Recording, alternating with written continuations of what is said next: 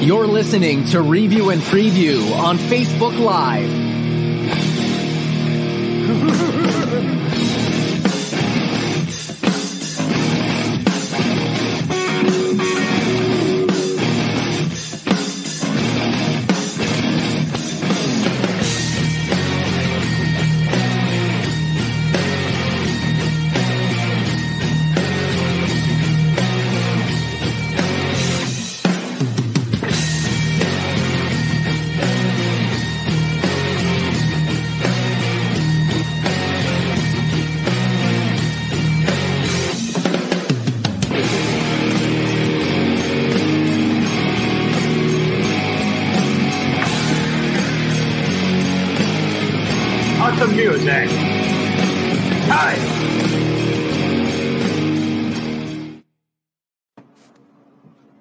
is going on, everybody? Good evening. Welcome to Review and Preview. I am your host, Tom Scavetta, joined alongside my co host, Kyle Russo. Kyle, good evening. Looks like you've been hitting the beach a little bit there. How's your early post graduation summer going?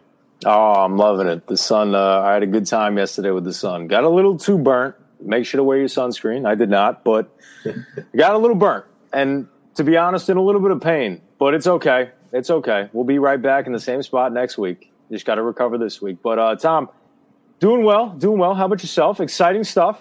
New York, Yeah. New York sports. you Uh, got your you got your Mets, and of course you got the Rangers. Rocking your Ranger jersey right now. Exciting times.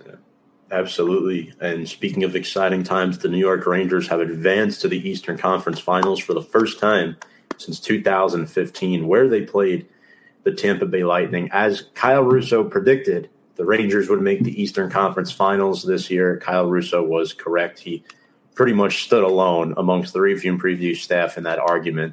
Um, I'm ecstatic. But, uh, folks, before we dive into that, we want to remind you all to follow us on all of our social media. You can see that on our ticker below and subscribe to our YouTube channel at Review and Preview Sports to get all the up to date content. And first, before we dive into the Rangers game seven win over the Hurricanes, Kyle, uh, we do have some breaking news. First off, Stephon Tuitt has announced his retirement from the National Football League after seven years with the Pittsburgh Steelers had a career high 11 sacks in 2020 and did not play last year, taking Stephon Tuitt off an already paper thin defensive line in Steel City.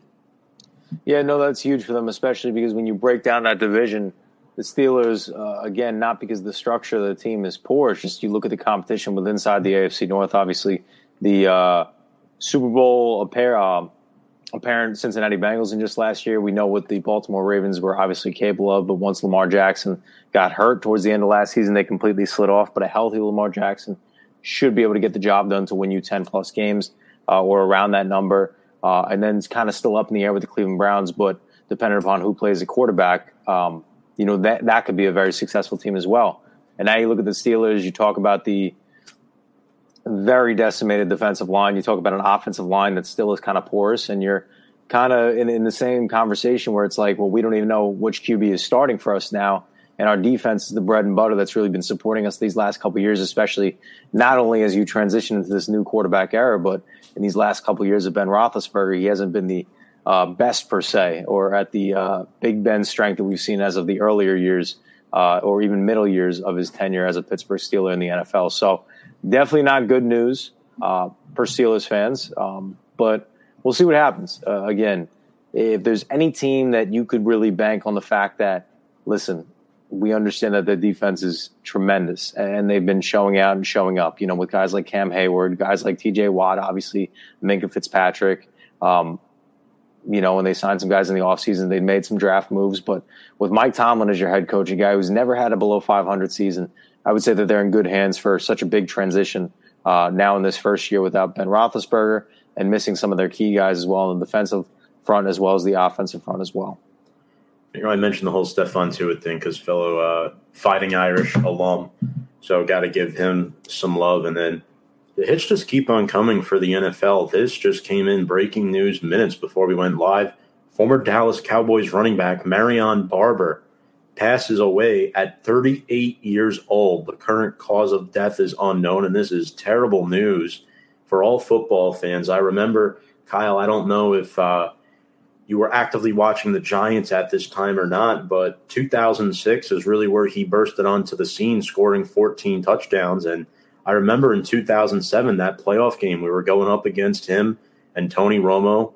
And it was that divisional round game on the way to the Giants winning Super Bowl 42. And Marion Barber was the starting running back for the Dallas Cowboys. So this is a tragic loss for the NFL in a week that also saw former Vikings corner Jeff Gladney pass away. We saw Dwayne Haskins uh, earlier this year, John Madden right around Christmas time. I mean, it's been a rough few months for the NFL, and Mar- and Ma- Marion Barber is uh, no exception to that. He is he was uh, an awesome running back to watch, kind of an old school type running back. You know, big body, big build, and damn, I don't know what to say.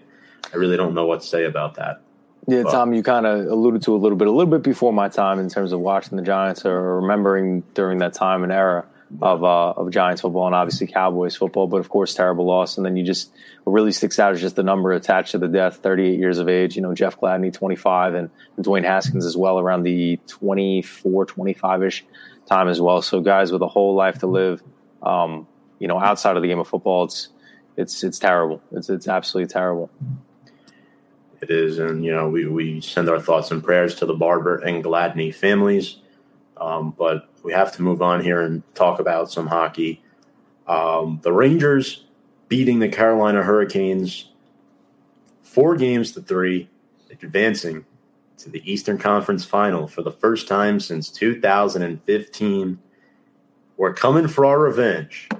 We're going up against the Tampa Bay Lightning in the Eastern Conference final tonight at 8 p.m. And we have comments already. Hank and Dichter, who is at the Garden right now, getting ready for game one.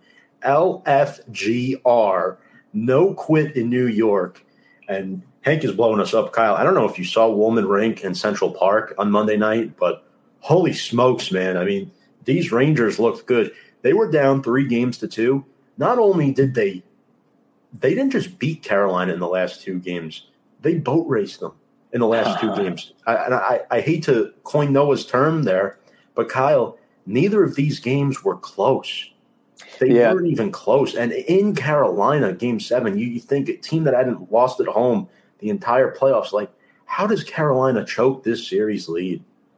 It's uh, you know we talked about with Brian last week, and uh, something that I think I remember that I stated was that uh, again to beat this team, well, when you really break it down, I, know I had mentioned this to Brian, is that can you imagine if these offensive cornerstone pieces for the Rangers were actually showing up? This would have been a close series already. We've been talking about on last week's show or a game earlier uh, to potentially closing out the season that the Rangers would have been playing Tampa in last week's conversation on review and preview, but they weren't. And then we saw these breakout performances. You put up five goals in game six, you put up six goals in game seven, and, and you see this outbreak of offense. Whereas where we've seen with Carolina, you know, they win those two games, games one and two to start off the series, but they're not winning them by high scores. I believe you got shut out in game two, two nothing, and then the other mm-hmm. game they also scored uh, again another two goals or something like that. But you guys scored scored a goal in that game, uh, making it a two one loss. They're a team that had tremendous amount of trouble scoring. Uh, Teravainen did not have a good series. Uh, Schmetzikov, I'm butchering that, but could not play. Had a very poor series. Uh, Trocheck did not play well, and Sebastian Aho did not play well. And you combine that with the fact that again they did not have Frederik Andersen in this series at all. Who, again, in his years with Toronto wasn't the greatest of goalies, but in his first year with Carolina was absolutely tremendous, uh, save percentage wise, one of the best in the entire NHL. You bring in Raanta, who's uh, I would I would give his uh, give him some flowers as well. A one B type goalie. He's a very good goalie. Um, obviously, familiar face as well with the Rangers, former Ranger. Um, but played some porous games, and then obviously had to exit in game seven, I believe, uh, right in the beginning of the second period, or maybe at the end of the first period. So once you bring in that third string goalie, you guys were already up two nothing. It was just a matter of you guys maintaining and holding the lead. But as long as you guys were able to score, that was really the difference maker in between the game one, games two of the series, all the way to the end. Is that as long as you guys were scoring, even in a limited capacity, because you guys couldn't score at all in the first two games, even in a limited capacity, you guys are going to win because Carolina could not score whatsoever. If their defense wasn't going to hold down the fort, they weren't going to be able to compete in these games, and that's what we saw uh, transpire in Game Six and Seven for the New York Rangers. And in game six, I mean, purely outmatched goaltending oh, yeah. wise. And what's what's crazy, and this is a crazy stat, the Rangers were outshot 39 to 25, mm-hmm. and the Canes won 61% of the faceoffs. In fact, the Rangers are the second worst faceoff team in the National Hockey League. Um, in fact, the four teams remaining rank amongst the bottom in the NFL in face-off win percentage. Just goes to show you how much that stat really means, right? Um, Quality over quantity. I'm listen as an Islander fan. We we heard it. We, we heard it for two years. The amount yeah. of shots that we were getting outshot against versus the amount of times they were winning games because of just being able to capitalize on those limited shots, and that's what the Rangers have done. Absolutely, and Igor with the two assists, 37 save. Filipino yeah. and Artemi Panarin scoring goals. They led three nothing early in Game Six, no looking back, and then in Game Seven, uh, second game in a row, the Rangers led three nothing early. They scored two goals in the first eight minutes of Game Seven. I wasn't even home from work yet. Fox and Kreider both scoring on the power play, or Kreider scored on a power play. Kreider had two goals. Fox had one. Chytil scored another. Ryan Strome got a piece of the pie, and then Andrew Copp, of course, with the empty neck, net, empty net. I was very and it was crazy. At least twelve Rangers scored a point in this game. It's absolutely incredible, um, you know. And yeah, you could argue, Chris, that Carolina choked it away, but the Rangers won this series. They deserve to be here. They collectively came together as a unit. Um, I do agree with um, Frederik Andersen. You know, his injury, not having him, definitely hurt their chances. Um, their organization needs to, uh, you know, look into some things a little bit. I think the world of Carolina, and I, I think the world of Rob Brind'Amour. I was not expecting to win this series, but I'm happy we did. Um, I was happy we were able to, you know, put them away um, and thank you very much for the comment, Chris. Chris is the host of um, Puck Off over at JDF Sports. Make sure to go check those guys out.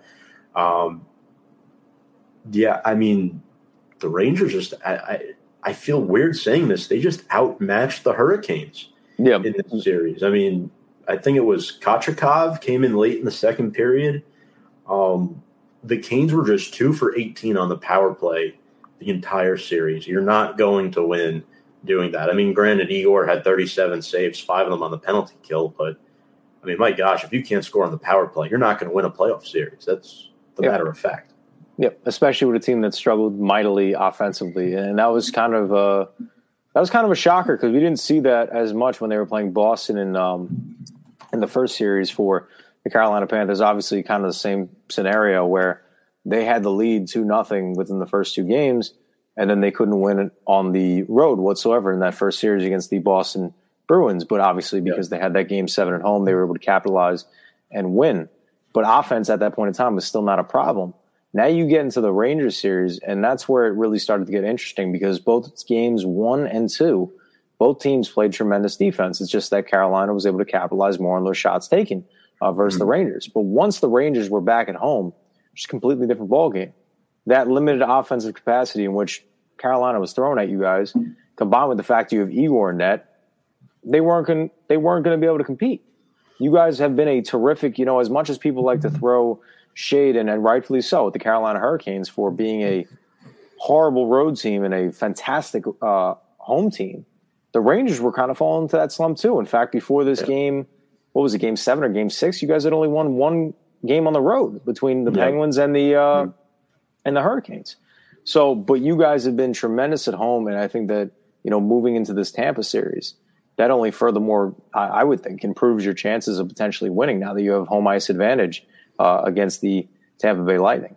Yeah, it's going to be a huge challenge, and with that, Winnipeg will now get the Rangers' 2022 first round pick via Andrew Copp and Chris Kreider has 15 career goals in elimination games. That is second in NHL history, just one behind a name that many Rangers fans might know, Mark Messier. And we're going to bring up our Tampa Bay Lightning fan in just a few moments, Garth Michael Patrick from the Sports Box, as we prepare for game one. But just quickly, the other two series, I mean, the Avs won four to two in game six. They put away the St. Louis Blues. And then the Edmonton Oilers beat the Calgary Flames four games to one. The Flames seem to just fall apart in the playoffs, Kyle. And uh, yeah, it's it's just insane. You know, uh, I'm excited with these final four teams that we have left. Um, you know, I'm really looking forward to previewing uh, the Rangers and Lightning tonight. But I mean, what were your biggest takeaways from the uh, Western Conference uh, semifinal matchups in a few brief words? In a, in a few brief words, I would say for Calgary, it was it was quite shocking yeah. uh, to see how poorly they played, and then St. Louis. I mean, we were on the verge of again. Uh, Brian, myself, and you had a conversation last week, and, and, one of the things that I remember saying is that Colorado, you know, we got to see because they're one series away yeah. from being designated as a choke team. And the way that that game six ended, if you remember, they let up a goal, St. Louis, with just two two seconds left on the clock, five seconds left on the clock before heading into an OT situation where at that point it's anybody's uh, it's anybody's game, especially being that St. Louis was at home in that scenario. You go in three three, I mean, it's anybody's game in a game seven scenario, but they were able to close out and Colorado has looked especially dominant to start off uh, the Western Conference Finals against the Edmonton Oilers. So. I agree 100%. And Chris, I, you know, I'm going to give your Bruins some credit. You guys gave the Canes a run for their money as well. Uh, I, I think that needs to be said. And Hank with the fun fact Igor had more points than that loser wearing number 77, referring to Tony DeAngelo. A few former Rangers on the Hurricanes and Derek Stepan, Raanta. Uh, Six. And DeAngelo, Brady Skjei. Who else am I forgetting? Brendan Smith. Brendan Smith too. That's another one. Good lord, yeah. they're, they're, like a lot of them. The poor man's Tampa Bay Lightning. We like. There you go. right. Um, all of that defense got played in the Canes Rangers series. None left for the Colorado Edmonton series. There were 14 goals scored in that game last night.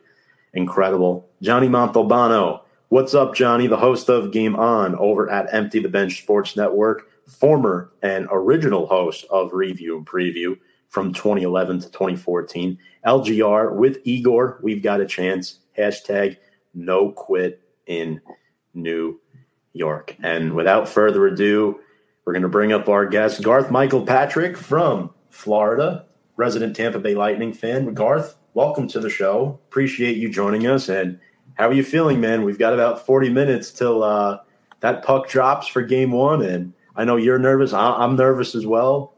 Man, welcome. Yeah, it's a lot of excitement leading up to the series, guys. But once that game one gets this close, the nerves are definitely definitely setting in, uh, especially being on the road the first two games. But yeah, how are you guys? Excited to be here tonight, Tom, Kyle. Really excited to talk this series. I'm excited to talk about it with you, man. It's uh, again, I got no horse in the race, but it's gonna be a it's gonna be a hell of a series. I really do believe that it's it's gonna be a hell of a series between just the goalies alone. Uh, it's just to be an unbelievable performance by both uh, Shesterkin and Vasilevskiy. Yeah, definitely the best goalie matchup I think that we've had in years in postseason. Yeah. I can't even, uh, not at least in recent years, remember a goalie matchup this good. If you look way back, yes, you've got like Lund, Lundqvist and Brodeur, but not in recent memory. So this is Garth Michael Patrick, folks. He is the co-host of the Sweet Tea podcast or the Sweet Tea Show on the Sports Box with Noah Deibler. Garth, if you want to plug that in quickly here before we uh, preview tonight's pivotal game one. Yeah, most definitely. So we go live every Friday night, guys, here on Facebook through the Sweet Tea Show. Uh, you can find us on our own personal page for the show here on Facebook, as well as you know you can follow us indirectly through the Sports Box as well. You get notifications through them every time that we go live. Uh, and we kind of talk a wide array of stuff. I think me and Noah, my co-hosts, are most passionate about NHL and college football, but we definitely, you know, love NFL. A little bit of motorsports talk on there, Formula One, uh, professional dirt bike racing. So we cover a lot, um, but we have our favorites, no doubt. And right now, we're talking one of our favorites in playoff hockey.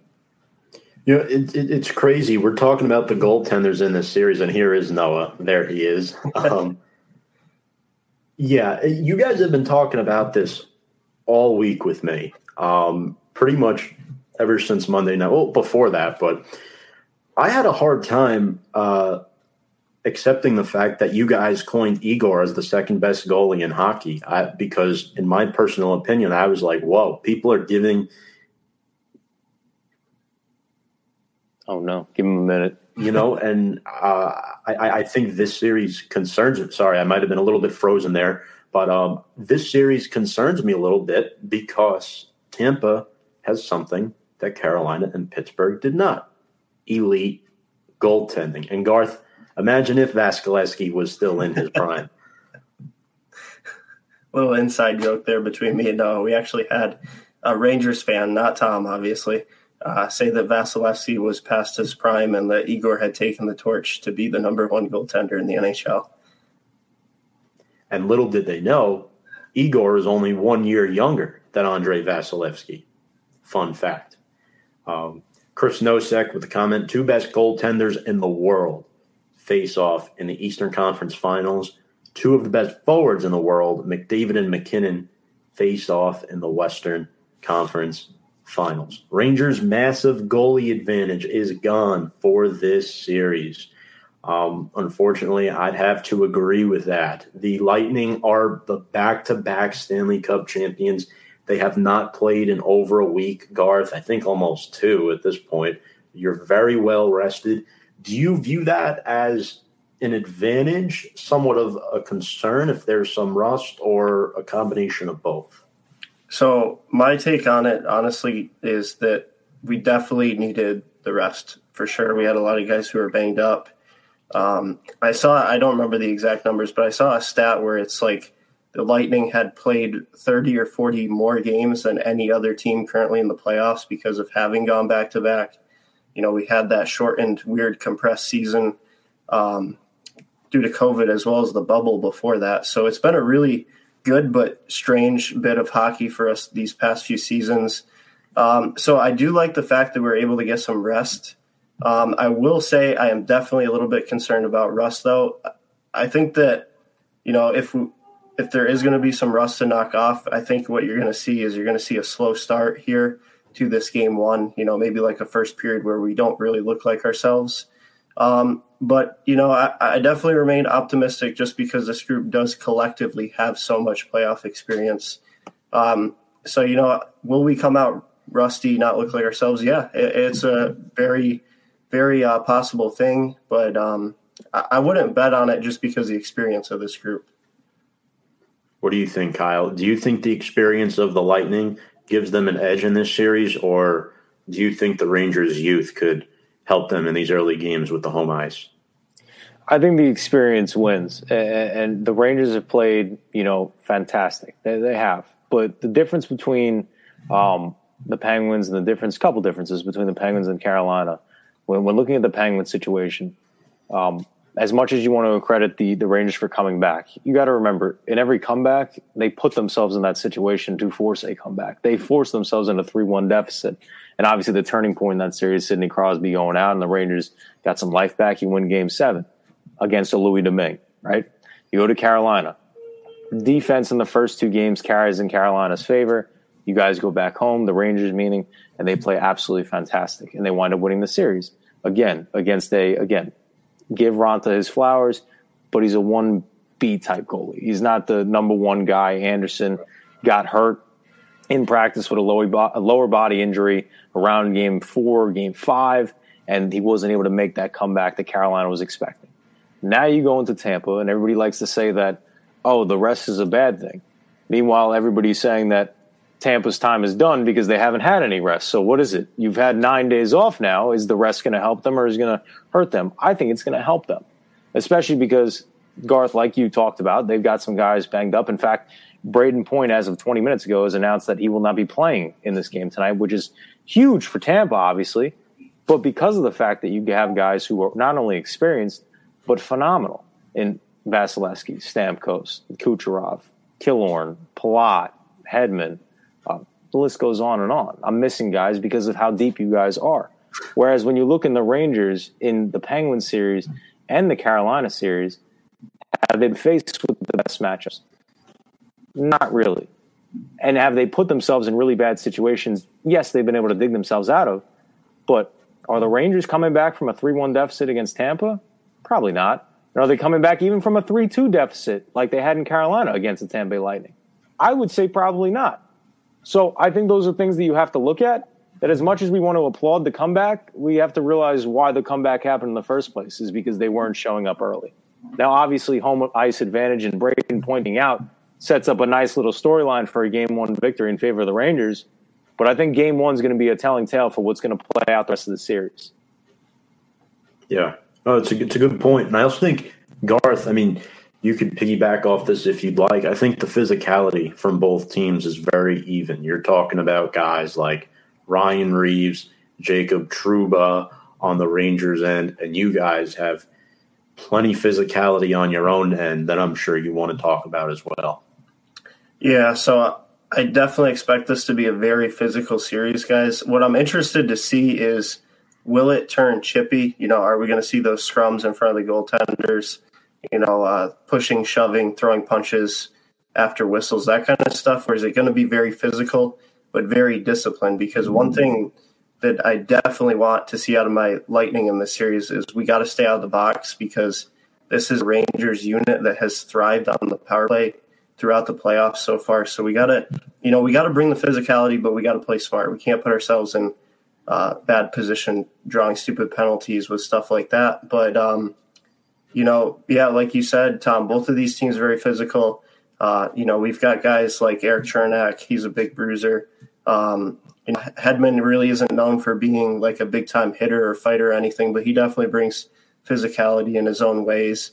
Uh, guys like Sergachev, uh, Cal Foote's a guy who Noah loves that I've been really impressed with, despite his inexperience. One of the few younger guys on this roster. Um, obviously, your guy Tom Ryan McDonagh. That dude is an absolute workhorse. Oh. He's like that guy in the NFL that gets twenty to thirty carries every single week. That dude is just he, he's a workhorse, man. I love him. I'm so happy that we've got him on this team. Uh, but really, you know, with point out, we'll be a little bit thin at the forward position. We just had to go through that with the Panthers. It panned out pretty well, so hopefully we can continue that trend. But you know, defensemen we're deep. We throw a lot of really, really good defensemen at teams. We stay fresh, and I think that's why we do so well collectively defensively. I think that honestly, we we really didn't get talked about enough coming into postseason with how good defensively this team can be. It's not only just Vasilevskiy and goal. You know, like I always tell you, Tom, these guys are laying their bodies on the line to block shots. Yeah. You know, having injuries. Uh, one of the games against the Panthers, Stamkos had to go back to the locker room like four different times from blocking shots. But yeah, I, I expect a lot of physicality in this series, guys. Yeah. And Ryan Lindgren did the same thing for the Rangers, especially in that game seven. And I want to bring up some comments here because we have stuff blowing up. Um, Chris says Tampa Bay takes this for one reason only, and I'm sure he's referring to Andrei Vasilevskiy. Uh, Chris says Raanta isn't even a 1B, at best a 2A. Yeah, I, I mean, I think that's a fair opinion. I think you could argue both ends of the spectrum with that. Raanta has one season in his career with more than 40 games started. DeSmith and Domingue are career backups. Vasilevskiy is a massive step up for those two as you can get. Chris, Rangers played Tampa Bay strong in all three matchups during the regular season. The Rangers did sweep the season series against the Tampa Bay Lightning three to nothing. But Vasi in the playoffs, with the rest he's gotten, yikes. That's an interesting comment there. And Noah posed a question that I forgot to bring up. Kyle briefly touched upon it. We're planning to play without him. And this is a quote from Lightning head coach John Cooper. If he gets to play in this series, that's a bonus for everybody. That's John Cooper on Brayden Point. Garth, what are your thoughts on potentially playing this series without Brayden Point? Who do you think steps up into that Brayden Point role? And it could be more than one guy. Yeah, so a guy who did a lot of it in the last series with the Florida Panthers was Nikita Kucherov. Um, he kind of, you know, went from that guy who we know as a dominating goal scorer.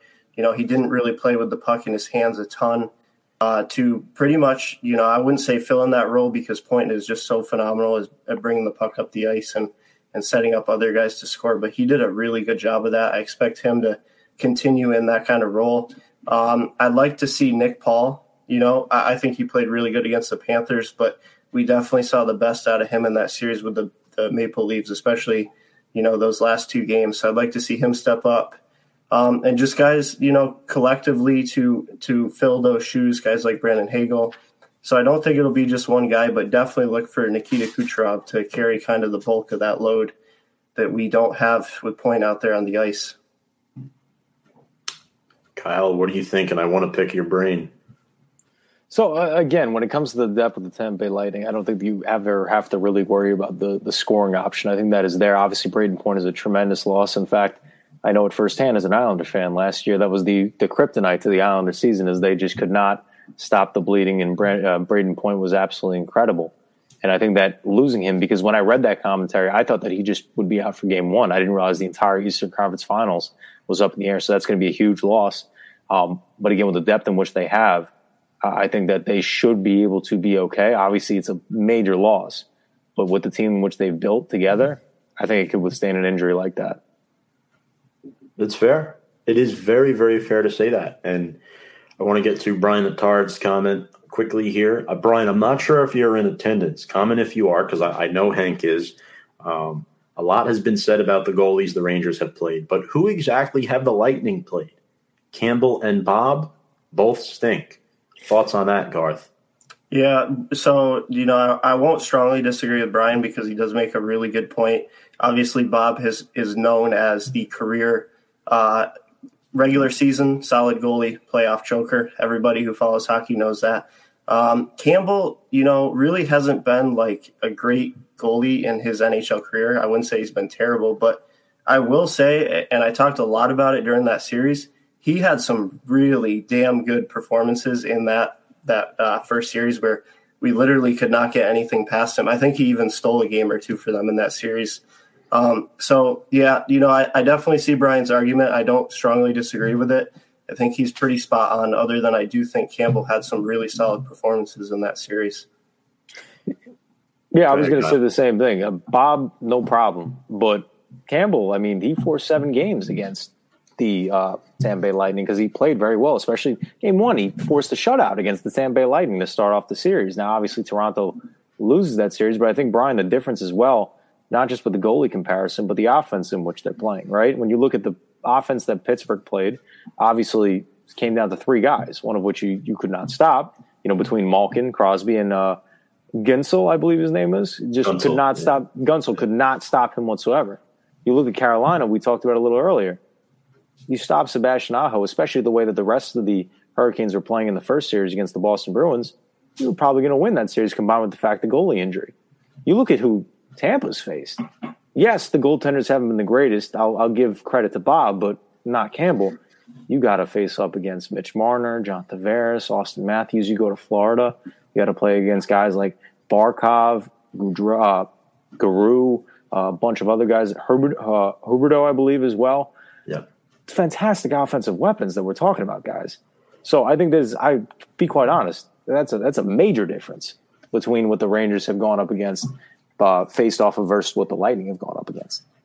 And folks, as you see Brian's comment, if you love the New York Rangers, make sure to go check him out on Blue Truth, which is a show on the Sports Box Network. Brian talks all things New York Rangers, and I know he's been taking a break, but he also hosts Highly Opinionated with Mike Galletta Tuesdays at 8.30 p.m. Uh, and Noah with another comment. Vasilevskiy versus Shesterkin, McDavid versus MacKinnon. Two great matchups to watch as – a relatively neutral fan. Neutral fan, Noah. I think you're pulling hard for. I, yeah. I, I, saw I saw the team you picked in the outside the, the the box sports talk group before. I know you're pulling hard for the Lightning. And what really sucks about this series, my favorite NHL player is on the damn Lightning. So it's like if, if if the Rangers lose this series, of course I'll be heartbroken. But can you can you really be that mad if Ryan McDonagh gets another ring? Absolutely not. Absolutely not. If the Lightning beat, and if you're a Rangers fan and you're watching right now, I do want your take on this. If the Lightning beat the Rangers in this series, right? I'm rooting for the Lightning to win the Stanley Cup. Um, only because of the respect that I have for the Tampa Bay Lightning, uh, the amount of success they've had as of late, and there's a lot of former Rangers on this team. Granted, I, you know, would like to see a three-peat as well to get it off of uh, you know that team out east. But uh, no pun intended there, Kyle. But um, you know, I just really think that um, Rangers fans might want to consider rooting for the Lightning, even if they lose this series. I'm not saying the Rangers are going to lose this series. You'll find out my prediction in a few moments. But uh, what do you guys think about that? For me personally, again, I've been rooting for the three-peat. When I made that prediction about the Rangers making it to the Eastern Conference Finals, I put the cap right there because I figured the Tampa Bay Lightning would be the one to kind of cut the run in which they've had. Um, but to be quite honest, you know, Connor McDavid wins the cup, that's awesome. If Nathan MacKinnon and Cale Makar win the cup, that's awesome. Tampa three peats, that's awesome. The Rangers winning the cup, it'll hit a little different as an Islander fan, but again, as a New Yorker, 22 years on this earth and only four uh, championships to represent the city of New York with as many sports teams as we do have here. Um, very limited. So it would be nice to see another championship, especially because we haven't seen one in the last 11 years. So would be nice, no doubt about it. Never forget the Penguins have been more successful since 2009 than the Flyers have in their entire history. I, I, I love this guy. I mean, I feel like sometimes he pulls these comments out of his ass, but uh, they're they're just absolutely hysterical, Noah. And shout out to Vinny Milani from Jacksonville, Florida. Not many Rangers actually. No, I shouldn't say that. There are a lot of Rangers fans yeah. in Florida because there's a lot of New Yorkers in Florida, Garth. So I'm, I'm interested to see if the Rangers are able to uh, crowd their way into Amalie Arena for games three and four. That should be quite interesting. But Vinny, a Jacksonville uh, resident and host of the Sack City podcast, huge Rangers fan. So shout out to Vinny Milani. Um, Brian Attard says he's going to game two. Very nice. Hank says warm ups, puck drop will start soon, so I have to sign off for the night. Always a pleasure. LFGR. And gosh, Noah and Noah, Chris, and Brian are absolutely ripping this up right now. Tampa boat raced the Hall of Fame goalie in the finals last year. First and foremost, Campbell and Bobrovsky are almost the same talent level in goals allowed on average. Um, very, very true. These are good stats to bring up, Chris. Um, and the save percentage for Bobrovsky. Uh, I think the issue that Brian has is his recent success in the playoffs. Yeah. Right? Blowing a series lead. I think that's more the issue um, that he has, and he does agree with Garth, hundred ten percent right. Um, you know, neither hold a candle to these two. Man, I'm so excited. I'm so excited to watch these two goalies play. And we were bringing this up before you came on, Garth. The Rangers and the Lightning are the two worst face-off teams in the National Hockey League. Is that a coincidence? I think that's one of those stats where people look a little bit too much into. You know, obviously there's key faceoffs that you got to try and win, like in the offensive zone, power plays, stuff like that. But you know, I've seen a lot, a lot of Lightning games, especially playoff games, where we've lost the faceoff battle and yet we still win the game. So, you know, it's kind of just a, one of those nitpick stats, in my opinion. Yeah, I agree 100%. Um, it, it, it's just something I wanted to bring up. I found it a little bit um, ironic uh, I think both the Avalanche and Edmonton are ranked pretty low too, as well. Yes, I believe they're in like the bottom ten or something like that. Um, man, I, I, don't know if there's an argument going on in the comment section or what's going on. I, Everybody just to, wants their comment to be posted on. That's what it is. It's got to be that, right? Scoring three points in four games. Yep, that's all on Sergei Bobrovsky. I was just going to say that was one of the points as well, and Noah's point as well. They humiliated a team that was the best team by points in the entire NHL. So I don't I, I, don't think that's comparable in terms of what the Rangers face. That's just my personal opinion compared to what Tampa faced. No, I, in their playoff I, race. I do I do agree. And to piggyback off of Brian's point though, I mean it's not it's not like Tampa has gone up against Harvard scholars in in net, right? Yeah. Um, I, I think that's more the point he's trying to make. I do think the Lightning's level of the opposition talent in the net has been superior than what the Rangers have faced. But at the same time, uh, both teams trailed in their opening series, came back and won it. Rangers did it again against Carolina. And I think there's something that needs to be said about that. This all isn't just on Igor, right? Majority of it is, but you have to give credit to guys like Chris Kreider, Adam Fox, who consistently gets points from the defensive position. Uh, we also need to talk about what guys like Artemi Panarin have done as of late. People want to criticize Lafreniere and Kakko, but quite frankly, look at what they've done their first two years. Lafreniere has progressed, right? He scored 19 goals this year. A lot of people that were drafted this high aren't even producing these types of numbers in, in the NHL. They're not even, some of these guys are 21 and 20 years old. They're babies, right? Yeah. I mean, to criticize these guys this much, I, I think you're doing yourself a disservice in doing that. And I'm not just saying that because I'm a Rangers fan, but that's the reality of the situation. It's the same thing with Jack Hughes out in New Jersey. So, um, well, obviously, the spotlight gets heightened when you're on a team that's competing. I mean, that was the thing. The Rangers won the lottery back to back years. They weren't supposed to be picking that high. When you look at New Jersey, they were picking number one for a reason. I think that's the difference in why the spotlight is heightened on these guys for the Rangers. Uh, more so, I think, with Kakko than Lafreniere, because Lafreniere, you could see it. Like, he's coming. Uh, but Kakko now in year three, you just you just don't know what he is yet. And I think that's probably the reason why the spotlight is escalated, especially now being in Eastern Conference Finals and four games away from going to a Stanley Cup.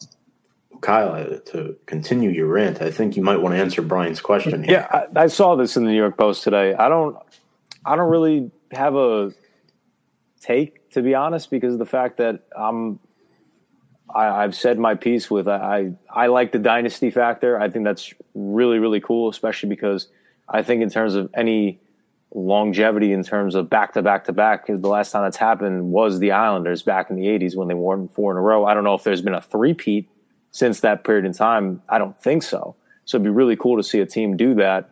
Um, and again, I don't really play too much into the fact that, oh, the Tampa Bay Lightning have eliminated the Islanders in back to back Eastern Conference finals. I have no, there's no hate there towards them. Now with the Rangers, again, the only reason as an Islander fan, and I'm I'm I am in my respected New York teams in my fandom. I don't hate the other team, root against them unless they're playing against my team. So if I'm an Islanders fan, I'm hating the Rangers. If they're not playing each other, it doesn't matter to me. The only reason why I guess I would say I'm rooting a little bit against the Rangers in terms of who I want to get knocked out is because I know that when uh, the Islanders had lost in Game Seven, especially the way they lost last year in the Eastern Conference Finals with a shorthanded uh, after not letting up one all year. all the Ranger, all the Ranger fans crawled out and and would not lay off the gas for weeks. So to see the Rangers, I don't want to say lose in a similar fashion, but lose, have the season cut off right then and there, that would be a little bit of payback. Whereas if you know the Tampa Bay Lightning again, not only did they beat the Islanders twice in the Eastern Conference Finals, but they won the whole thing. Whereas if the Rangers, you know, same area, you'll never hear the end of it as I asked Tom, you heard it from Brian's mouth yeah, last week yeah. when I asked him the same question about you know what could have been in a five four scenario. The argument would have been set in stone until obviously the Rangers were able to uh, tie that up potentially if the Islanders did win last year uh, with another cup to then retie the record. What was that like growing up in the '80s when the Islanders had four and the Rangers at that point in time had only had three? What was that mm-hmm. like that period of time from '83 to '94? And he said right. firsthand is that people would not let go of 1940. And so, as an Islander fan, I don't want that to be the relived fashion of the Rangers now leading the Islanders 5 4 and having to hear about it year in and year out that, oh, 5 4, 5 4, 5 4, 5 4. That's why I'm rooting for Tampa in a sense. But, Brian, I read that same article about the, uh, about the uh, uh, Rangers and Tampa Bay Lightning. Look, I, I, don't like the Islanders at all. Um, I, I, I, wouldn't consider yeah, myself exactly. on the level of Brian Attard, but uh, to endure after 93 until 94, the idea that the Islanders would beat them to it again, unbearable. Well, and here's the thing. I'm not saying all, but some Rangers fans, they won't let go of anything. Hell, they won't let go of Potvin sucks. You're going to hear that thing chanted in the garden like 800 times tonight, and that has nothing to do with either of the teams playing on the ice.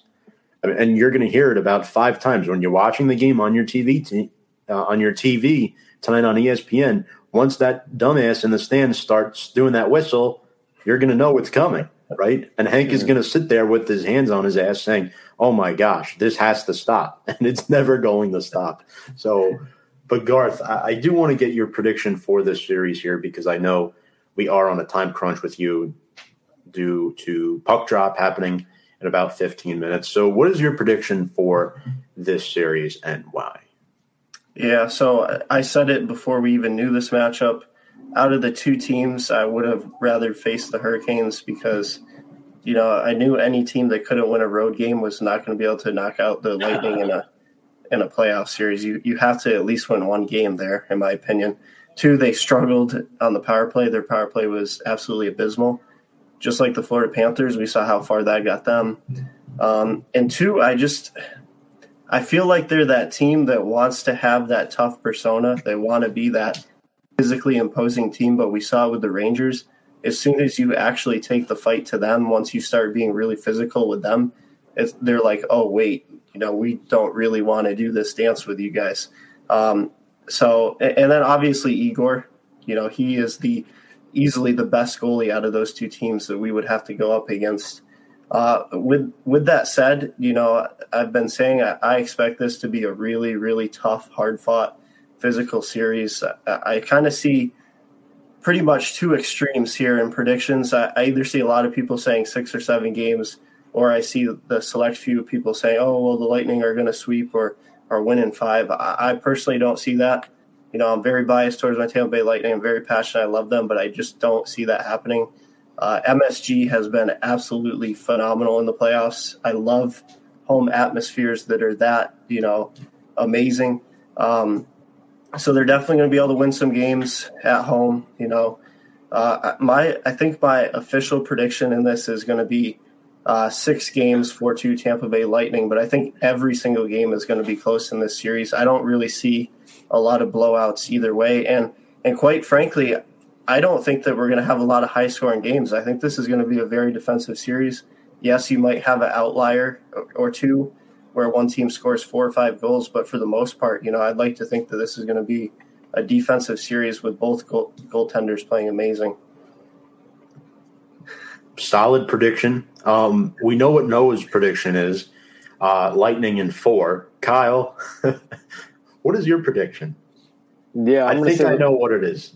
I'm going to say the Lightning in six. And uh, again, I think that the Rangers have done an excellent year in terms of their push so far and what they've done just in a short stint of time. Obviously, I think the rebuild and some people's prediction, not mine, uh, the rebuild uh, period in time escalated uh, rather quicker uh, versus a longer period of time for this Rangers team. But when I look at this Tampa Bay Lightning team, I think they look at what happened against Columbus a couple years back, and they just want to bury that as far down as possible and they're on this absolute tear. They don't kind of feed into the noise of fatigue or whatever it is. And now they don't really have that excuse anymore now that they've had nine days off to prepare for this Rangers team.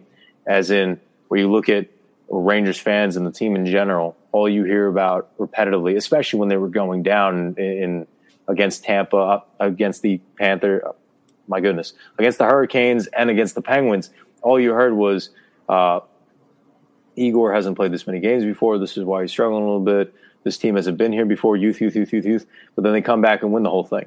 Well, I don't think that you're going to be as comfortable with the Tampa Bay Lightning as you can losing a game to the Penguins, as you can be losing a game against the Carolina Hurricanes, because they don't necessarily have the weapons to combat to get themselves back into a series, as in the Tampa Bay Lightning, as I brought up earlier.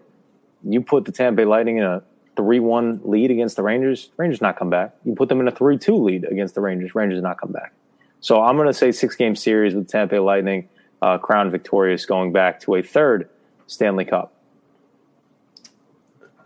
My head says Tampa in six. and Garth and Noah know this because that's what I said prior to the Rangers Canes series ended. However, my heart and Rangers bias in me is saying Rangers uh, in this series. Um, and I'll, I'm going to get to my prediction now. So, if this series goes to seven games, the Rangers would host the Lightning on the 28th anniversary of Game 7, where they won the 1994 Stanley Cup Finals. Sounds like, you know, a really good date for the Rangers to potentially pull that out in front of their fans at the Garden. Again, my head's telling me Lightning, but my heart's telling me Rangers, and Brian brings up a good point here. That date, June 14th, there's something about that date that is sticking with me in my head. And at this point, your team has gotten here this far. I'm going Rangers in seven to advance to the Stanley Cup final. Uh, and, you know, I want to say that with emotion of confidence, but I can't say that I have that yet.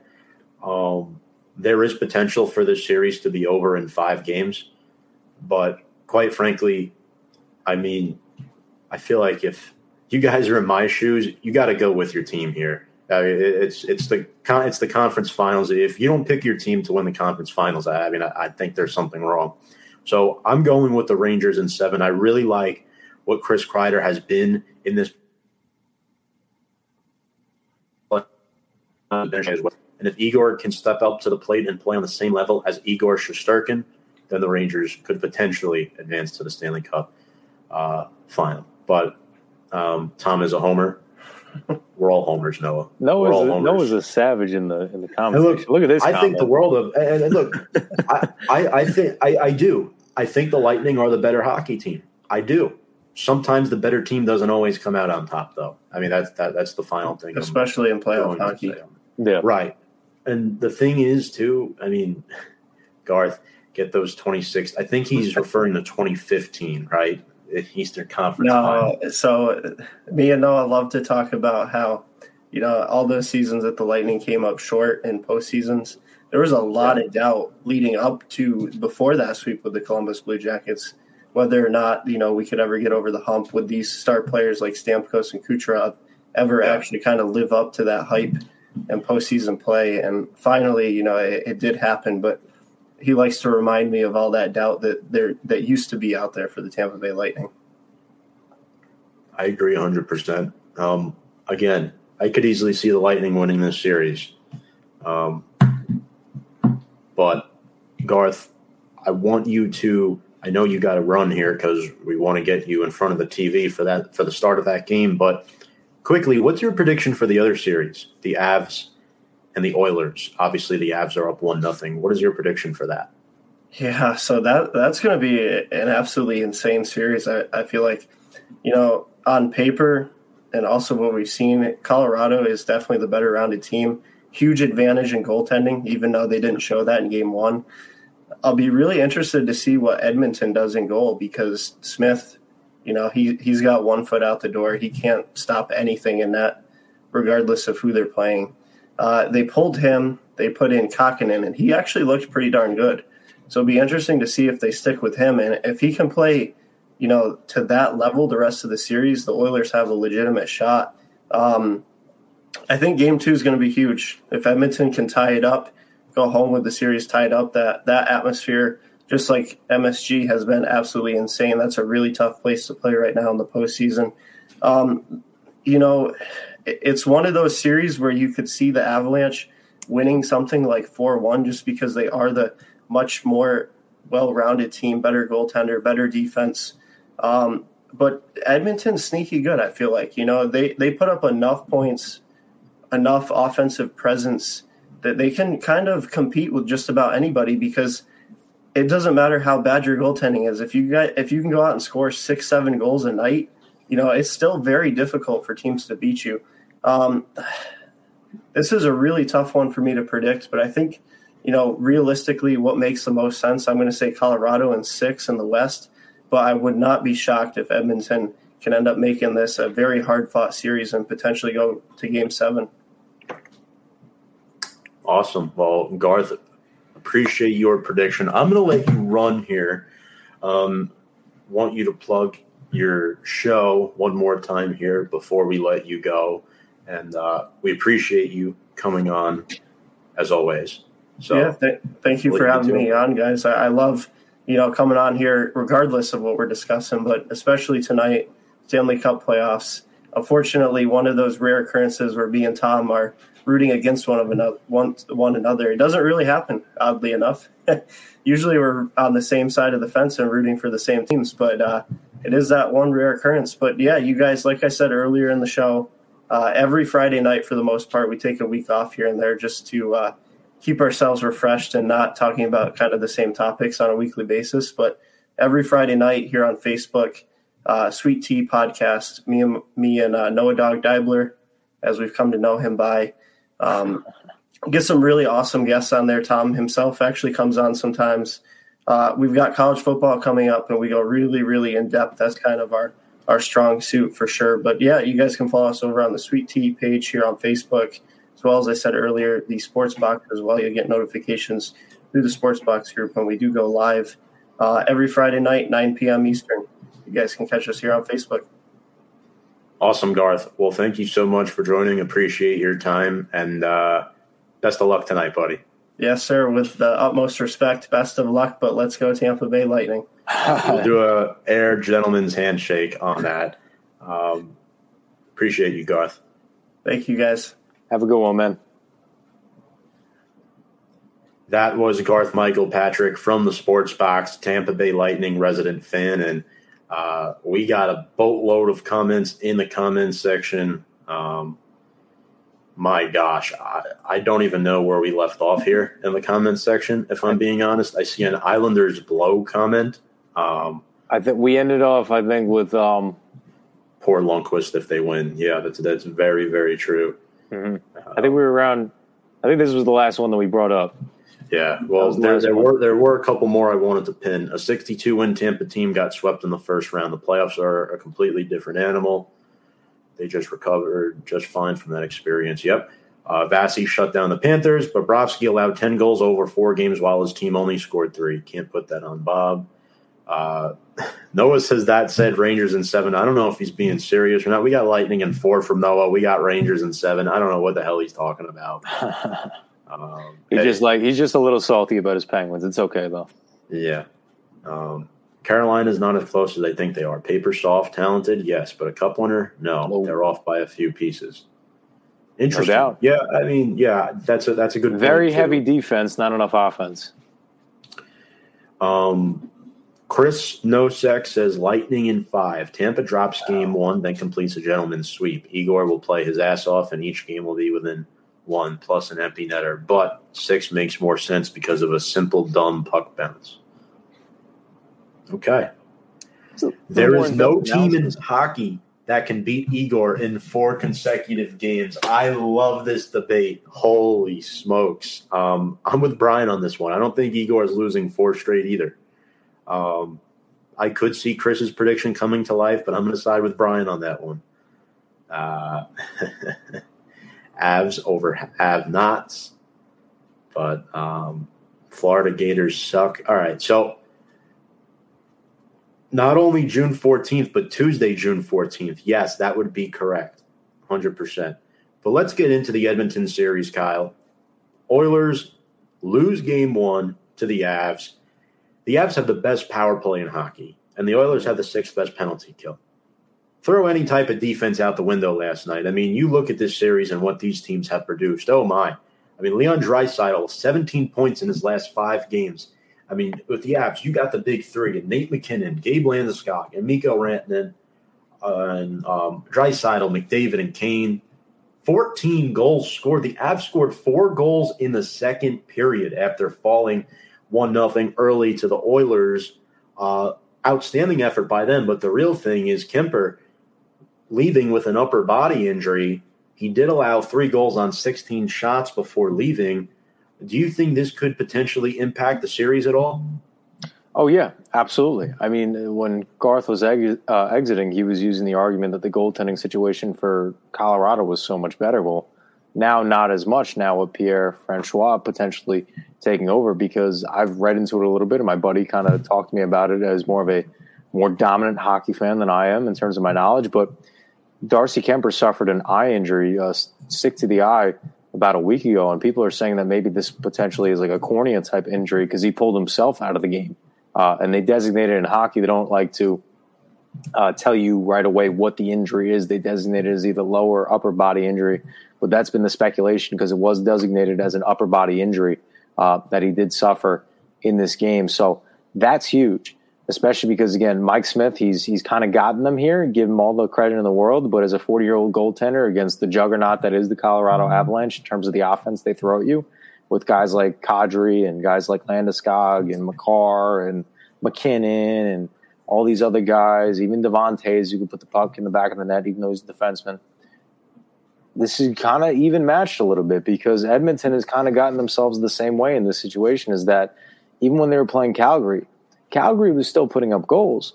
It's just that they couldn't compete with the amount of goals that Edmonton was putting up. Now you kind of see a little bit of an even playing field, and a game two scenario right now is really huge because Kuemper, people are saying he can miss a game two. He might miss even more than that, depending upon how severe the injury is. Um, because if it is, the speculation if the speculation is correct that it is an eye injury, as a goaltender, we obviously know that plays a huge factor in his ability to play at a high level because we saw he had a terrific year this year.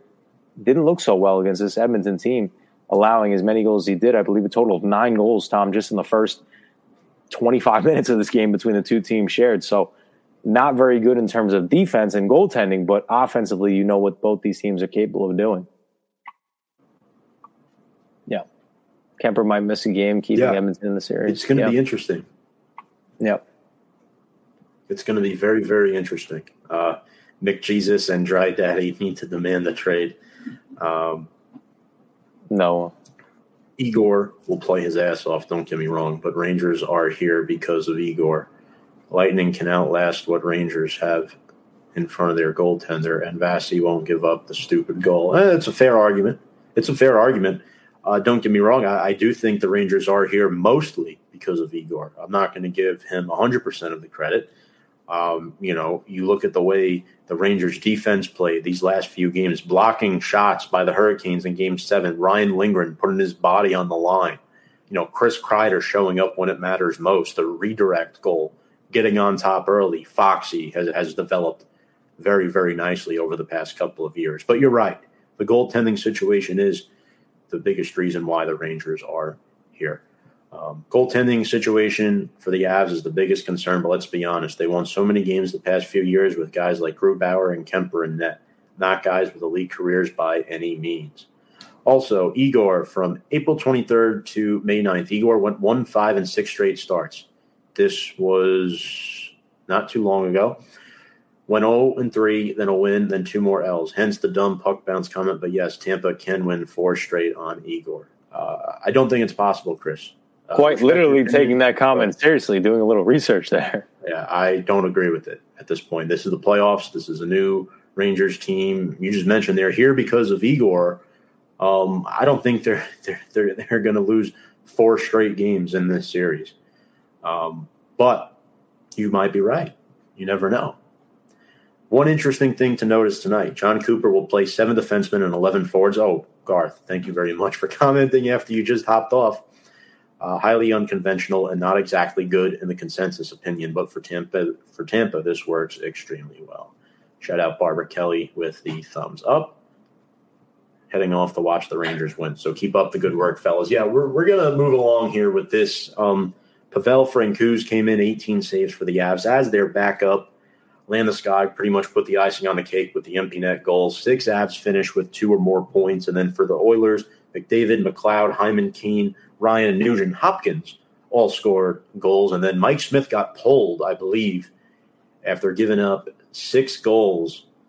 Um, he made 19 Koskinen saves. Yeah. Yeah. And then Koskinen came in. So, I mean, realistically speaking, Mike Smith is a huge problem for me. I know that the Avs are fraudulent in the playoffs, but I think it's the Avs' time, Kyle. I'm going to pick the Avs to win this series. Um, I do think this series will also go to seven games. And I think the Avs will wrap it up at home. I do think the Oilers can pick up a little bit of steam mid series. And I think the world of Draisaitl and McDavid. But quite frankly, at the end of the day, I think the Avs, they just hit you from all different edges and areas. It's going to be too much for Mike Smith and that Oilers defense to offset. Yeah, Tom, completely agree with the uh, the opinion in favor of the Avalanche. Uh, I think the time is now for them. Uh, they've been an extremely dominant team now last couple years. I think they're finally capitalizing on that, and to be up against a team that is uh, kind of struggling mightily at the end of this uh, terrific goalie run that Mike Smith has had, and the really the the main problem with the uh, Edmonton Oilers in terms of their reign because they could have been in this playoff situation now for years. They just haven't found a significant goaltender to really take the reins. If they found a starting goaltender, a very or even a good one, um, not to take any way credit away from Koskinen or Mike Smith, but being at the age of forty, Mike Smith and Koskinen been with the team now for the last couple years, hasn't been able to take over for a forty-year-old goaltender yet. It shows that they're lacking in that position.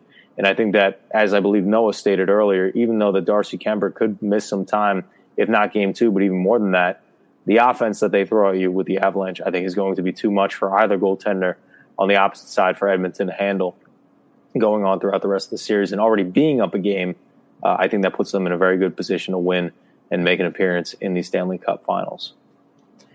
Yeah, so we both agree with that. Um, and with that being said, you have the Avs in how many games? Oh, in how many games? I'll say, I'll say six. Six, right? That sounds like a good number, right? Yep, sounds like great number to me.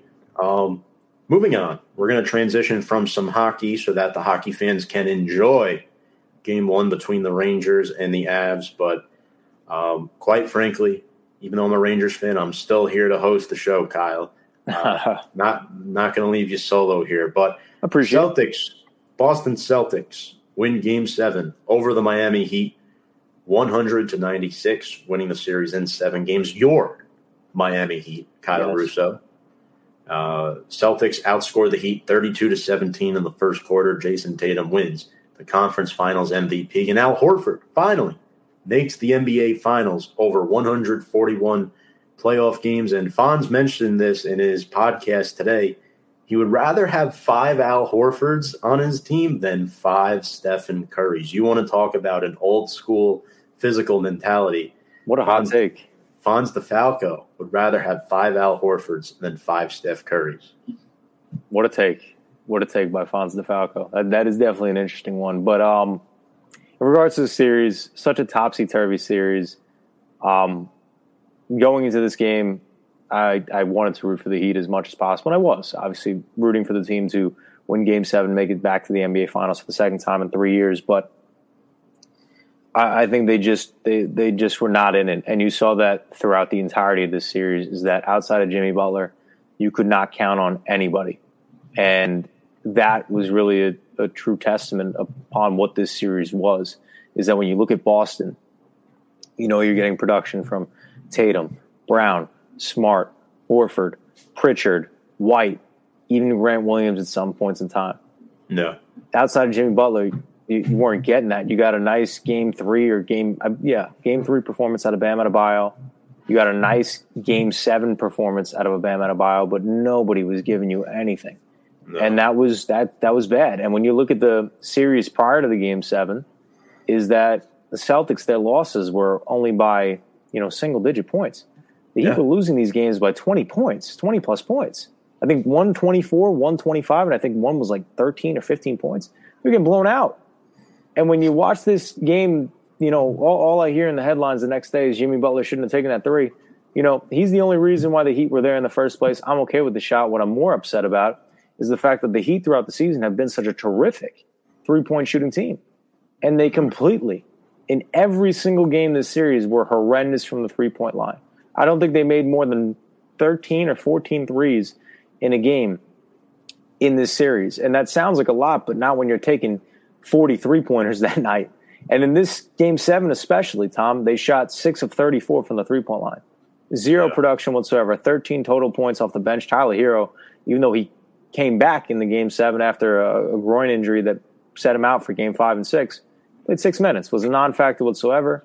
Oladipo logged in nine points, whatever it was. Kyle Lowry had an inefficient 15 point night. Bam Adebayo had a double double, but whatever. But again, they need to go back to the drawing boards because I think that they are a good team. But you saw that again, they had no option scoring wise.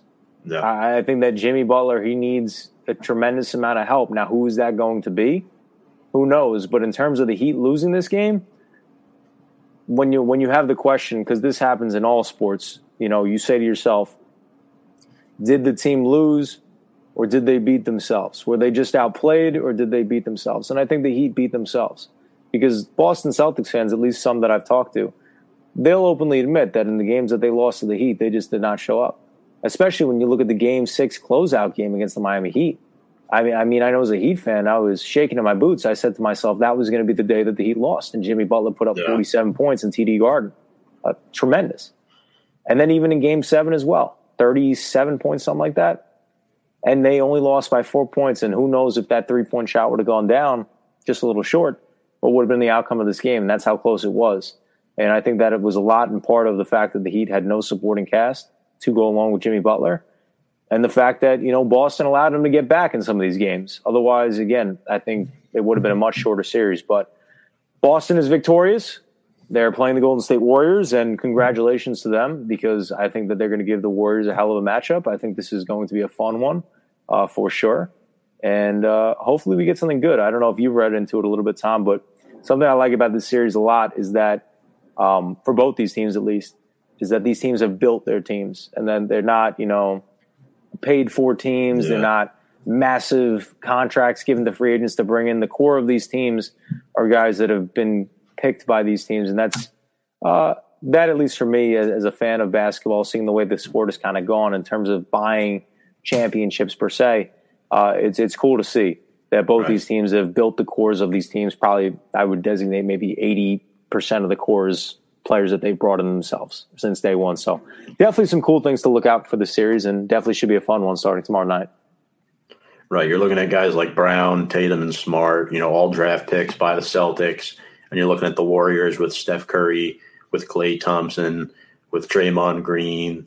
Um, now I understand they signed, yeah, Jordan Poole. I mean, they they got uh, Andrew Wiggins and either a trade or free agency, but you know he's been a, a key cog for them as well. So you know that that's going to be something to keep an eye on. And the Celtics at one point, about midway through the season, they were below 500. Yeah, they were below 500, and now 2 0 in game sevens in the playoffs, and they're on to the NBA Finals to take on the Golden State Warriors, who took care of business against the Dallas Mavericks in five games. The Warriors are the first team since Jordan's Bulls in the 90s to make the NBA Finals for the sixth time in the past eight years. Point guard Steph Curry won the Western Conference Finals MVP with game one happening tomorrow night. Golden State is home for games one and two the series will shift to Boston for three and four, then so on and so forth if the series continues. But some fun facts that I have down. The Warriors are 8 0 in the playoffs when leading after the third quarter, so they're great closers. Um, the Warriors' last final appearance was 2019. The Celtics have not appeared in an NBA final since 2010. Granted, the Warriors did win their last championship four years ago, 2018 for the Celtics. It hasn't been since 2008. It's a long time. Yep. That is a long, long time. And I just, you know, I just want to pin this comment here from Chris Nosek, breaking hockey. Frederik Andersen reveals he suffered a torn MCL back on April 16th. Says he was close to returning to action. Uh, torn, yeah. Oh, thank you very much for that, Chris. Um, appreciate the comment. Um, Frederik Andersen, you know, could have been if he was healthy, but um, the Warriors will be moving on to take on the Boston Celtics in the NBA Finals. And, you know, Kyle, when I view this series, you know, I know James Wiseman's not available, but the Celtics are definitely the bigger team, I would say, with Horford, with Robert Williams, with Jayson Tatum and Grant Williams. But the Warriors have guys like Kevon Looney, Draymond Green, the Nemanja Bjelica, right? So they have guys that could, you know, play significant minutes as well. How often do you think Draymond will be put on Jayson Tatum? That's actually an interesting one. I didn't really think about that. I thought maybe like a Wiggins would be put on him, but maybe Draymond would be put on a Tatum. It's tough because if you're meeting, if Jayson Tatum is meeting Kevon Looney in the paint, Jayson Tatum is going to win that matchup all day long. Yeah. So it's going to be interesting to see what the dynamic is defensively for this team because I think the difference between the Miami Heat and this Golden State Warriors team is that I think when Golden uh, when Miami was playing up against Boston, I think that's like two hands down two the best defensive teams in the entire NBA. Not to say that Golden State hasn't you know had some defensive you know wins in terms of performances where you look at guys like Draymond Green, and you look at guys like Andrew Wiggins, who, yes, Luka Doncic was killing him, but for Luka Doncic as performances, he was doing a pretty nice job on on Luka specifically. So it's going to be definitely interesting to see what breaks down uh, in, in, the plan for Steve Kerr uh, because they got they got some great when when guys like Jayson Tatum and Jaylen Brown are hitting their strides. I mean, I saw it firsthand against the Miami Heat team uh, it didn't matter how good their def- defense was, is that it was going to be their night and they were going to take control. And they had a couple games in the previous series in the Eastern Conference Finals where you saw that, that it didn't matter that Jimmy Butler was one of the best uh, two way players in the NBA. It didn't matter that Bam Adebayo was up for Defensive Player of the Year this year. PJ Tucker is a lockdown defender. Didn't didn't matter. So it's definitely going to be interesting to see what happens here in this Golden State Warriors series. So obviously the Warriors are favorites, as they should be. Yeah. Uh, what's the key to Boston pulling off the upset, and who do you have in the series? I think that the key to Boston winning is sustainability and consistency. And what I mean by that is what I saw a lot of in uh, the Heat series is that Boston would go full throttle on the gas, but allow the Heat to get back into the game. Can't do that against Golden State Warriors. Golden State Warriors, you give them an inch, they'll take a mile. And you even saw that in this Mavericks series with the Golden State Warriors. I mean, how many games, if the Mavericks were able to sustain and hold the lead, especially earlier on in the season, uh, in the series, like a game two or a game three, where the Mavericks were leading at points in the game and they weren't able to close out. Golden State Warriors were able to overcome. In fact, I think the Mavericks from one of the games blew a 20 point lead.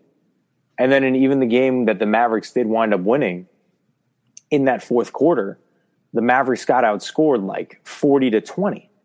So you see that the Warriors are more than capable of putting up points when they need to. I think that in terms of Boston, really living up to that defensive prowess, as well as, you know, showing up offensively, they have to make sure that, and again, extremely tough assignment with guys like Andrew Wiggins, Klay Thompson, uh, Steph Curry, and now the emergence of Jordan Poole. And Gary Payton may be available as well after suffering that elbow injury earlier on in the second round, I believe, of the playoffs. So they just need to be able to withstand leads. I, I think that's the biggest key to them uh, winning this. Did they score? Yeah.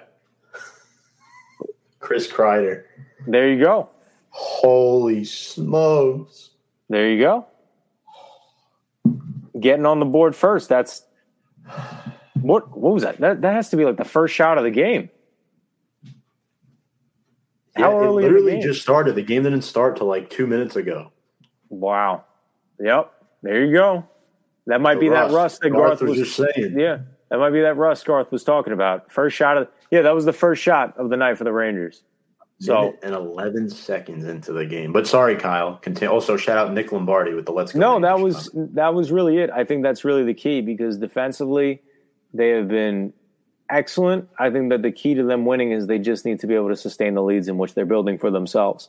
Because again, Golden State, you know, 17 points, 20 points may look like a lot towards other teams, not for the Golden State Warriors. So I think that that's really the key in terms of Boston pulling up the upset here against the Warriors in the finals. Yeah. Um, and did you make your prediction? My prediction, I think the Golden State Warriors are winning this thing in six games. Um, you know, you brought up the the excellence of the Bulls. It's kind of like that same kind of storyline, right? Where Michael Jordan leaves in uh, in 94, 95, the Houston Rockets win, but I think a lot could assume that if the uh, Jordanless Bulls, if they had Jordan during that time, Michael Jordan would have won eight straight. I think we're kind of looking at the same thing with the Warriors, where if Klay Thompson doesn't go down with that horrendous ACL tear twice, that keeps him out for two straight years, we could have been yeah. looking at a team that would have been definitely in the Western Conference Finals. I would say maybe in the finals and maybe even winning the whole thing. Um, especially when you look and you go back to 2019 against the Raptors, and nothing to take away from them, but you look at the injuries to guys like Kevin Durant and Klay Thompson that series. I think a lot would agree that if they were healthy, they would have won that series. And maybe even would have been able to keep the band together in terms of Kevin Durant and Klay Thompson healthy. So uh, the dominance would have continued, and I think it's going to continue here. And we'll see that kind of dynasty rejoice a little bit, and uh, the Golden State Warriors will be able to obtain a fourth championship in the last what is that now? Eight years, seven years. Yeah. So last yeah, seven, eight years.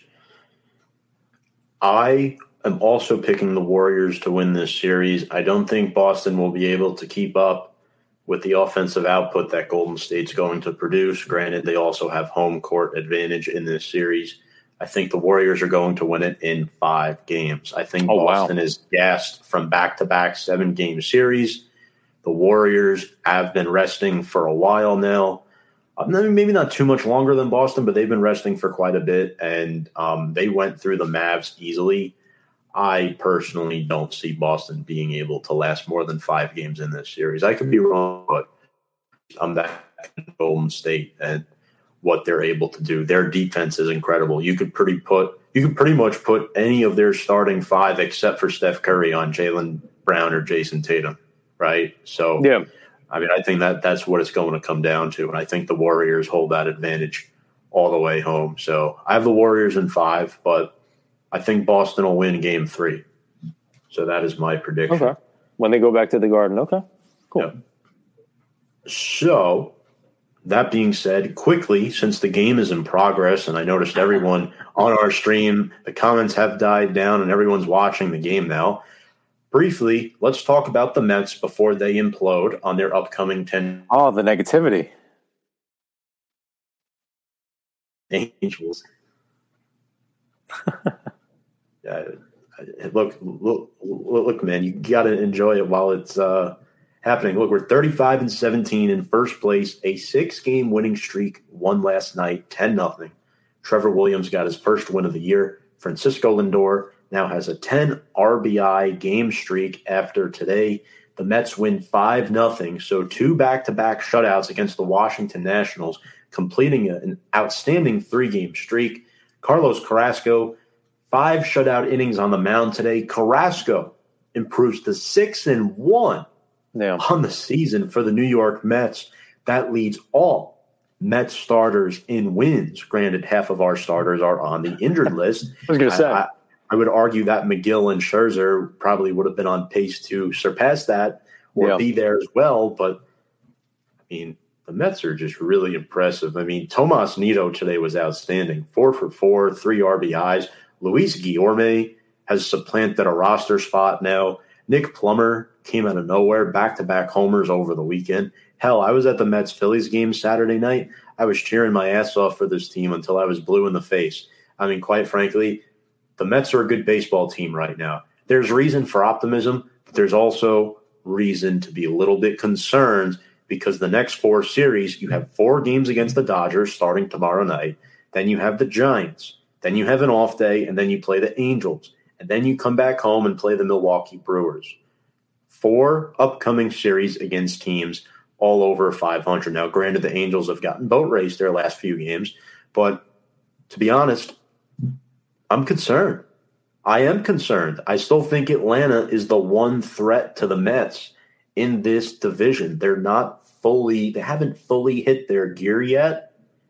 And I think the Mets are going to drop a little bit. I, I mean, at best, Kyle, I see the Mets going 500, maybe six and four at best on this 10 game road trip. What do you think? I mean, we talked about it last week. The the Mets were just coming off an afternoon loss to the Giants, a nine three loss in that uh, I don't even remember his name, but it was a rookie debut for your, for your Mets pitcher. And I said to you, I said to both, um, well, I think I said to you, I think Brian was on as well. I said, Mets got the Phillies these next couple games. They got the Washington Nationals. Take care of business. They're bad teams. Take care of business. You guys won all six.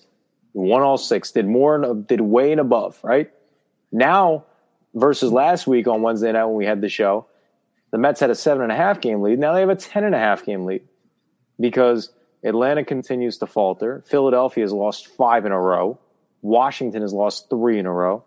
Atlanta, I I mean, obviously getting the respect in which they deserve, coming off a World Series championship, but I don't. They they've looked pretty bad, and I know mm-hmm. they were at the same point around the same time last year as well. But they have looked pretty bad so far this season, below 500 right now. Only three games below 500. But Tom, in, in complete agreement with what you're saying, in that this next upcoming 10 game road trip is very difficult, and then even after the 10 game road trip, playing teams like Houston twice uh, towards the end of the month of June. It's very, very tough month. But with a 10 and a half game lead, I, I think the Mets have developed a very sustainable lead that even when you go above 500, the Mets will still be able to obtain probably a six and a half, seven and a half game lead once again, especially because towards the end of June, you would hope that a Scherzer will be back, a Megill might be back, uh, DeGrom will be on pace to potentially come back. I know his recovery is going a lot faster than a lot had thought, maybe even potential to return before an all star break now potentially may happen. I don't think he throws on the mound in June, but maybe early in July. We'll see what happens. But again, even with this tough game, even with this tough road trip up, up ahead, even with the month of June, now in day one, and that Phillies and Washington, uh, both those series are over, that dominance is over. Uh, the difference between last year's Mets team and this year's Mets team is that they are just hitting out of their minds, right? Mhm. McNeil, Francisco Lindor, I think, uh, you know, I don't know your take. I think he's kind of living up to that contract just a little bit. He's slowly increasing after a slow start. Not the contract, but his play. Is Not the contract, but his play is his play has gone from you know average subpar to I think it's kind of hitting that elite stride. Let's see if bit. he can do this against the good pitching, those elite teams though that we're Yeah. going up against Yeah, now. the Brewers, the Dodgers, the Padres, the the Angels, and Houston, obviously. Mm-hmm. But again, with a lead in which they've built, even though you guys, uh, the Mets play a lot of tough games up ahead, with a 10 and a half game lead, I, I would feel pretty comfortable, honestly, going into June. Um, and also the additions of Starling Marte and Mark Canha have been outstanding. Uh, Mark Canha had a four hit game the other day. Marte is on base and scores a run just about every game, and they just got Brandon. They just got Brandon Nimmo back, Yeah. and that's a huge addition to the team. And you know, you're looking at what the Mets are without. What's going to happen when the Mets are with everybody come the That's later months saying. of the season? That's what I'm So- saying. You should be excited, but there's still room for pessimism. Oh, There is- listen, there's definitely is room. there's definitely room because that injury bug has definitely hit the Mets organization. The difference was is that this time last year when it hit, there was no batting to support the pitching. So when the pitching went out the door, there was no batting to even potentially compete in baseball games. You have elite level batting right now from pretty much everybody from one to one to nine. So Yep. they're in a good spot. We went down the first game of the series against the Nationals three nothing and came back to win. That's a game we lose last year with Luis Yeah. Rojas as manager, and the manager is something that has to be brought up Buck as well. Showalter, Buck, Show, yeah. Buck Showalter.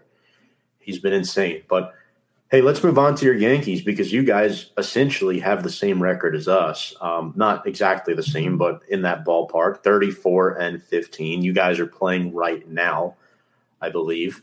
Uh, Um, game actually got uh, postponed, I think, because of the rain, but it's uh, uh, they have a 34-15 lead.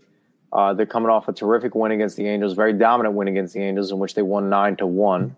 Uh, but coming off a series in which they split the series, I talked about it last week with the Tampa Bay Rays. I don't know for whatever it is, it's the Yankees' kryptonite and Kryptonite. continues its course. Uh, they win the first two games and then lose the last two games of that series in the four-game series. So. Um, as the Tampa Bay Rays, uh, again, we talked about the Mets having a solid lead. The Yankees have a lesser of a lead, and it's uh, more dominant of a division, I would say, between the Toronto Blue Jays, kind of hitting their stride right now, six win, six, uh, six game win streak, and are on pace right now. As long as all things run its course, they have a five three lead right now against the Chicago White Sox. Still early in the game, but we'll see what happens. They only have a five and a half game lead over Toronto and a six game lead over Tampa. Uh, but the Yankees are playing great baseball, even though they're suffering a lot of injuries right now. They're playing some great baseball. You're seeing some really, really solid contributions through batters one through nine, some great defensive performances as well in the infield and the outfield. The pitching has been superb. Uh, you've seen some great outings. Uh, I know something the Yankees haven't had in a very, very long time is consistency on uh, both ends of the field, offensive and defensive prowess in terms of their catcher. In the Gary Sanchez, Kyle Higashioka run, uh, Trevino's been terrific defensively. He's been terrific offensively. Been very, very clutch as of late. So all around, they've been a very, very good baseball club. One of the best in baseball. Um, I'm really happy where they're at. Obviously, I wish the injury bug didn't hit the way it did, uh, and Yeah. obviously, still a lot of baseball yet to be played. And with not a very uh, with a decent lead in terms of their own division in the AL East, it's it's never comfortable with teams like the Blue Jays and the Rays, but I think they're in a good spot right now. Uh, they're going into a month of June that isn't that difficult. So, hoping to continue this dominance for this Yankees team moving forward as we roll into the month of June uh, with teams like the Angels, the Tigers, the Cubs, you know, the Oakland Athletics. So, hopefully, they start winning some more games and they continue this dominance and continue to reign uh, reign their dominance in the AL, not just in the AL East, but the AL as a whole. Hundred percent. And I think the addition of Matt Carpenter, uh, you know, was a good one. You Yeah. know, pair of RBIs the other day. I like the way he's been playing. And Jose Trevino had two RBIs yesterday as well, going three for four. DJ LeMahieu, two RBIs as well. Gleyber Torres, two for four. And then Joey Gallo had two hits yesterday. Yeah, that's that's really that's really the key. Is that really, with the exception of Joey Gallo, the batters have been terrific. I mean, he's really been the only guy where you've had to uh, in terms of Boone setting lineup. He's really been the only guy in which you've had to consider keeping him out. As home run dominant as he is, he's at least to start the season these first two months, he's been a very, very, very heavy strikeout guy. He's had some very, very poor games. Um, but again, because of the fact the pitching has been excellent and the batters all around have been pretty terrific, um, it hasn't been that much of a loss or too much of a hit to this Yankee ball club early on in the season. Yeah, I, I, I, I think that's important to note as Steven Stamkos just tied the game for the Tampa Bay Lightning. Is it's going to be that time, that kind of series, Tom. It, it's crazy because in the group chat I'm in with Noah and Garth right now, when Kreider scores, Noah says Kreider scored. Now, when the Lightning score, he goes Stamkos ties it. There you go. You can tell who I was rooting for in this series. But back to your Yankees for a moment.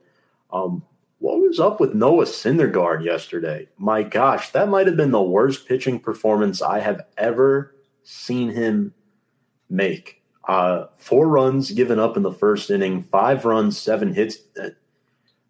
What was up with Noah Syndergaard? Yeah, I don't, I, I don't really know. Only threw 45 pitches in the game yesterday. Lasted uh, two innings and a third. Wasn't very good. Gave up five runs uh, very early. I think that he should have been pulled a little earlier based on how he's pitching, but uh, the manager for the Angels left him in. So uh, very fortunate for that. But he was having a very very bad outing yesterday. But again, it's just it's it's you can't judge too much because of the fact that it's just you know this is what the Yankees have been doing to a lot of teams and a lot of teams pitchers because again the consistency there from batters you know one through nine have been tremendous. I mean, the only person who didn't get a hit yesterday, as surprising as it might sound, is Aaron Judge. But Aaron Judge, being as dangerous as he is as a batter, he got walked once in his three at bats. So he's getting on base in different ways. That's just the con- that's just the contributions that we're seeing here from this Yankees team. Is that okay? If you're not hitting, you're a guy that can read the pitch very well and are getting walked. Because the Yankees as a team, you know, you see a game in and game out multiple yeah. times. Guys like Judge getting walked. You'll see a LeMahieu get walked, a Stanton get walked, even a Rizzo at some points in time when he was having that terrific uh, two three week stretch. Batter, pitchers were walking him because of how dangerous yeah. of a hitter that he's been so far this year. So they've been terrific so far. Very very happy. It's a different feel. Um, even though the Yankees have been a 90 to 100 win team these last three, four years, it's a different feeling to this team, no doubt about it, based on how they're playing uh, pitching wise, how they're closing out games, and how they're batting as well. Very different feel. Jordan Montgomery picks up his first win of the season yesterday. Mm-hmm. And I believe now this would have been the final game of the series, or are you going to have a doubleheader tomorrow now? Uh, so this would have been, let me check right now for you. This would have been. Check as well. No, so this game here tonight got postponed and it's getting moved to tomorrow. Oh, yes, yeah. they'll play a double header, but they still got another game on. Um, well, actually, we'll see what happens now because they were supposed to play tomorrow as well. So they're playing a double header. I wonder when they were when they're going to make up the actual Thursday game in which they had scheduled uh, right. for tomorrow to play because they have to play on Friday uh, against Detroit. So I guess that game will get moved on to a later time against the Angels later on in the season. Hmm. Um, but yeah, they have another couple games left against this Angels team, uh, two tomorrow, which again is not the best because the Yankees have not been the best doubleheader team between this year and, and last year. They, that's something that's been working against them. But we'll see what happens. They played a terrific first game against them, nine one. So we'll see what happens against this uh, Angels team tomorrow night, uh, tomorrow afternoon, and tomorrow night. Absolutely. Looking looking forward to it. Excited that both New York baseball teams are really good. And folks, oh, Brian just cursed the series with this. Brian McArdle comes in at the very end of every single show and just throws in a one liner and is correct. Brian, thank you very much for commenting. Go check out Brian and his work at From the Stand Sports. College football season is coming up. It's knocking on the door. It's June 1st. Come August, we're going to start talking college football. So thank you very much for the comment, Brian. But I hope you're Lightning lose this series. Um, I'd like to see the Rangers make the Stanley Cup finals. But appreciate you and appreciate everybody who commented tonight. We had some nice little debate and discussion in the comment section. And uh, Kyle, couldn't thank you enough for joining the show. And, Absolutely. Um, folks, remember to check out our YouTube channel at Review and Preview Sports. We'll have our exclusive segment up with Garth from tonight. That'll be up tomorrow morning. And then rem- reminder to follow us on all of our social media platforms. We're on Facebook, Instagram, Twitter, YouTube, the Anchor to catch our audio versions, and TikTok as well at Review and Preview. Um, Make sure to tune in tomorrow night, 7 p.m. Eastern, hitting for the cycle, Hank and Dichter, who's currently at MSG live at game one with the Rangers. And the Lightning will be talking some MLB baseball around the league. And looking forward to watching that. And folks, we'll be back next week with another episode of Review and Preview. Have a good night, everybody.